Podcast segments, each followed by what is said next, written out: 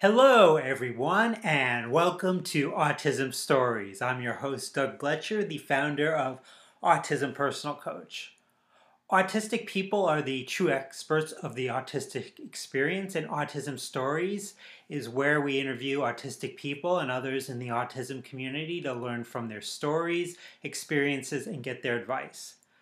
I heard it said that one thing is for sure we have to do something. We have to be the best we know how to at the moment, and that is what Amy Lee Buksh is doing as the founder of the Lily Pads Project. Listen today as Amy discusses starting this project as a way to help autistics with their menstrual cycles. We hope you enjoy today's conversation. Amy, thanks so much for joining us today. Thanks for having me. I wanted to start out and learn where does your story in the autistic community begin? Well, I was diagnosed about two years ago, so adult diagnosis. I went through most of my life being aware that I wasn't neurotypical because I was diagnosed with ADHD at a relatively young age, but I didn't. Um, I guess it, it took me a while to connect the dots, and I started looking into autism as something that seemed like it was really relatable to me. And then I suggested to my therapist, and she was like, oh yeah, this actually was something that I was thinking about as well. So we were kind of on the same page and we decided to pursue a diagnosis and I've talked with people on autism stories um, from all over the United States and from many other countries, but never from Trinidad and Tobago. Uh, now, I'm wondering, you mentioned a therapist. I'm wondering about resources for autistic adults in, in your country? I mean, just about anywhere they are limited, but I was just wondering what types of support is out there in, in Trinidad and Tobago? Well, um, I'm in Trinidad, but in both Trinidad and Tobago, there's kind of uh, a, a, lot of limitations to resources. I mean, like you said, it's pretty much like that everywhere, but here, um, mental health is not really a high priority. Uh, so we're still in a, a, a, very basic place when it comes to understanding the needs of um, people with disabilities. And we have a couple little um, groups that support autistic children but we don't actually have a lot of support for autistic adults at all in any kind of structural sense. I always enjoy talking with other entrepreneurs because I look at them as people similar to myself who see a problem with some some some type of problem in the world and are determined to do something about it. So, saying that, why did you decide to create your company Lily Pads? Well, I like to I like to talk about lily pads as a project rather than as a business mm. because I feel like that kind of gives me a backdoor But if I ever decide I want to just stop and do something else. but um, for me, I, I I consider myself an artist. I, I write and I paint and um, creative stuff is basically my main interest. And so i've done a lot of work in those types of industries. And you know the the one industry where a lot of artists end up is advertising. Mm-hmm. so i worked in advertising for quite some time. And um, i i wasn't really satisfied with what i was doing because i i'm an activist. And um, social activism is something that's very important to me, and I wanted to be doing something that was uh, bringing something into the world rather than what I felt like advertising was kind of taking away a little bit of the magic of the world. So I quit my job, and I Lily Pads was my way of saying, well, okay, there's a million problems that we have to deal with right now, and it's kind of overwhelming for one person to try and uh, even begin to figure out how we could deal with those problems. But if I could do something with my hands that is simple and accessible but also could actually make a dramatic change in someone's life, then it would make me feel a little less depressed about the state of the world. Absolutely. And for our listeners that might not have heard of the Lily Pads project before, what is your mission? Right. So, um, Lily Pads is a twofold project. Half of it is that I make cloth menstrual pads. I use designs that I also um, paint and design myself, and I construct everything myself. And in Trinidad, we don't have a lot of access to reusable menstrual products, and everything is pretty much imported, a lot of it from uh, the US. So, what I wanted was to create something that was locally made and in that way make it more accessible to the people who would need it the most. So that was the uh, the business aspect of it is selling these pads, but I also wanted it to be a little more than that. I also wanted to get involved in the conversation on sexual and reproductive health in general, which we definitely need to have a, mm-hmm. a more frank conversation about that here, but I guess also globally. And um, so I wanted to use my lily pad space to also talk about those issues and hopefully help some people here or anywhere feel a little more comfortable with their bodies and a little more comfortable with their menstrual cycle and what are the uh, reusable pads made out of and why did you choose those materials? Um, well when i started out i the, the great thing about things like this is that i find in a lot of areas of i guess information that is very woman based, or non cis heterosexual male based. Mm-hmm. There's not a lot of medical focus on it. And so I find that in those situations, communities build up their own stores of grassroots information. So a lot of the information I found is readily available online for anyone who wants to make their own pads or learn about making reusables. Um, it's very accessible if you want to find patterns and stuff online. So that was the first place that I looked, and I found I did a little research on what types of uh, cloth is used for things like this, and the type that I decided on was I wanted to be as non-plastic as possible. So some reusable pads use a a backing that is a, a plastic-based fiber and so I wanted to find something that could be softer and also as far away from plastic as possible. So I used fleece instead. And fleece is naturally um, water resistant and also it adheres to other cloths. So it actually worked out the problem of not having adhesive on the back of a pad. Hmm. And then I use cotton for the tops, which is uh, good for sensitive skin. So it had a double benefit as well. Mm-hmm. And then the middle is um, cotton flannel and bamboo knit. Now, I, I, read that you've done some workshops to teach people how to uh, create these pads. What, what have kind of been the results of that? Well, that's not actually something I'm working on right now. I was hoping to be doing in person workshops, but uh, you know, life and COVID 19 has yeah, kind of stepped yeah. on those plans. So I'm right now working with a, a group who is doing uh, DIY videos based on uh, to help people during COVID 19 who are doing more things for themselves. So using upcycled fabrics. So um, making videos, uh, they haven't come out yet, but hopefully soon that would show people how to use instead of the materials that I use, which are a little hard to source here because you know no one uses fleece in the tropics. We just don't have a need for it.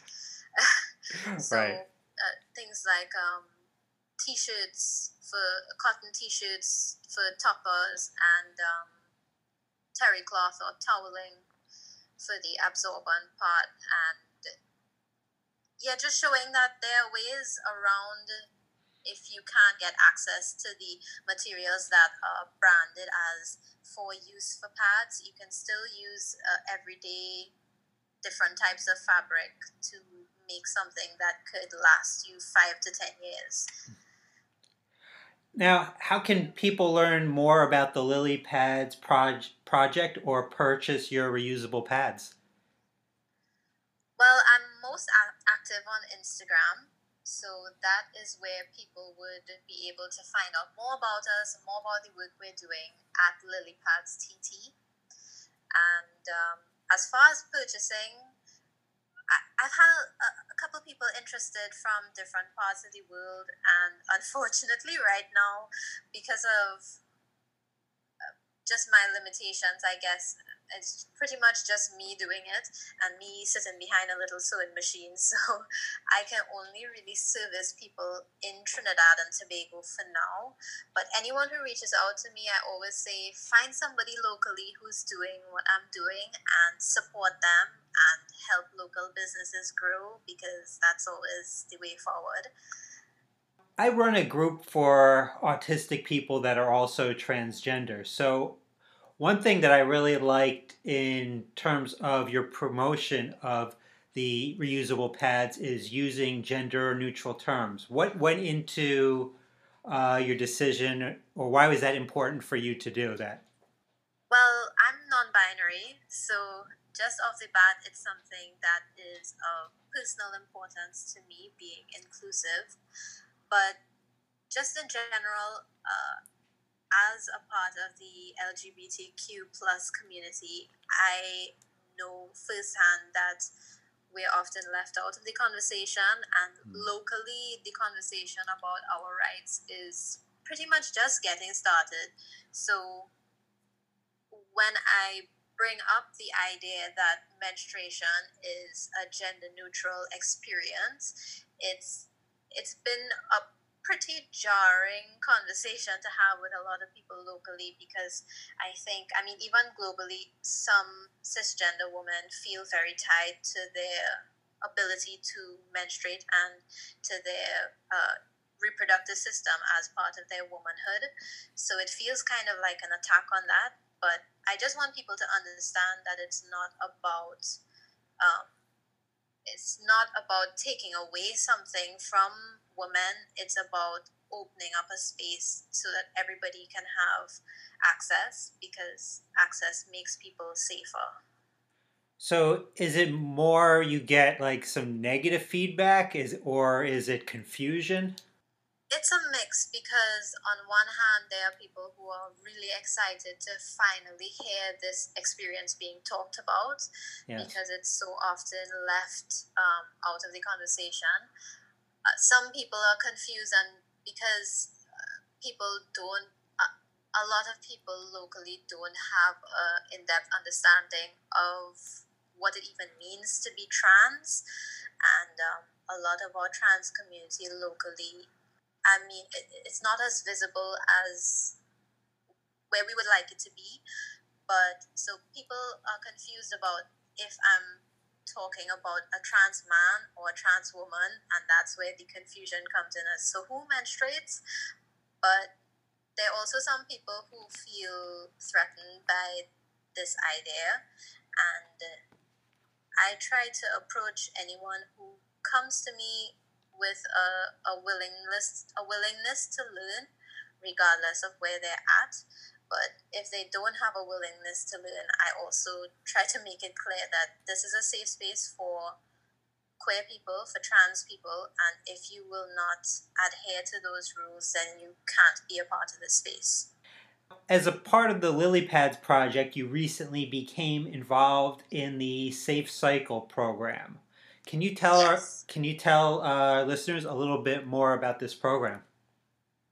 Okay, so uh, Safe Cycle is a project that I'm really excited about. It's actually going on right now for the next couple of months.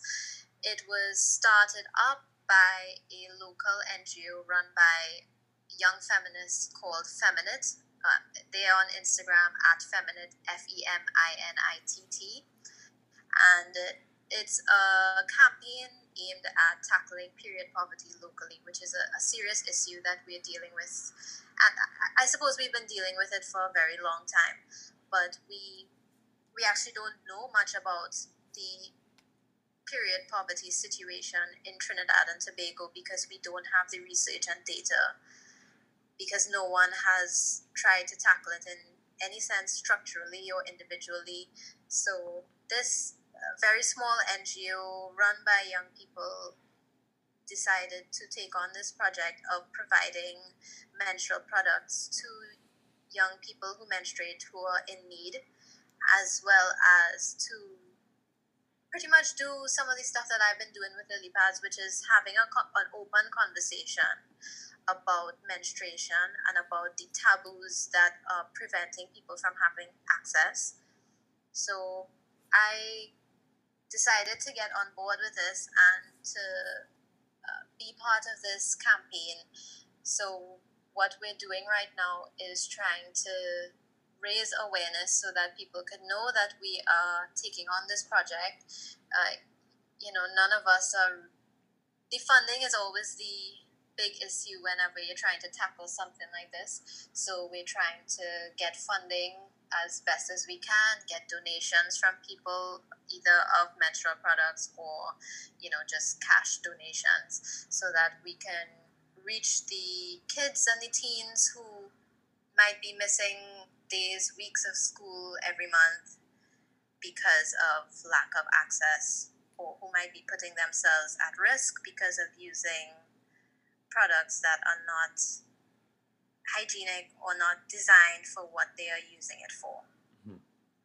Definitely sounds like such a needed needed program. And what one part of the program I was particularly interested in is is that Safe Cycle determines who may need to have medical assistance in aiding to have a safe cycle. If someone is determined to need medical assistance, what type of support can be provided to them? Well, the first thing that we want to do is make sure that uh, we can give access to people to see doctors, to see OBGYNs, to get a checkup because there are a lot of there are a lot of issues that can happen when you're not aware of your menstrual cycle when you're kind of dissociated from the experience that is menstruation. You might even be aware that this pain is not supposed to be this intense or you know this cycle is is not supposed to be this long and so we want to give these people first the information so that they can be aware when there's something unusual about their cycle. And then, second, give them access to a doctor so they can then go and see what is happening. They can become more familiar with their bodies and then hopefully get the um, care that they would need to treat whatever issue they might be facing. I think that in, in with most things, there's they're not clear enough and specific information and and direction. So I would imagine that is no different than education regarding menstruation. So I'm wondering are there resources that you would suggest to give clear and detailed information about difficulties in coping with change in the body and change in periods? I wish that I had an answer that was just like easy because this is something that I've been also searching for myself. And the one the one space that I have found that is not a website or a specific place is just community. And I think that is the most valuable resource, especially in a place like Trinidad and Tobago where we don't structurally have things in place. The uh, the the power of community is our greatest strength and uh, hearing different stories, hearing different experiences, and um, being able to share information openly without shame. That's that's pretty much my only the only answer I could give right now. I always think about sensory sensitivities in in all area of the life of autistics. So how do you think these sensitivities affect menstruation and what can be done to to help these situations be even a, just a little bit less stressful? I'm actually, this was the question that I was the most excited about. To engage with the autistic community and learn as much as possible. And then in the last two years, that's also been around the time that I've been doing lily pads. So also becoming more entrenched into the uh, menstruation conversation. But I've never actually seen anyone combine the two types of information.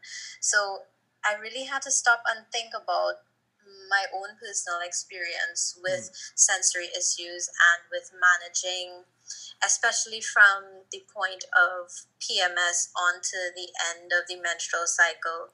And for me, it's it's been a journey that I have been following on my own thus far.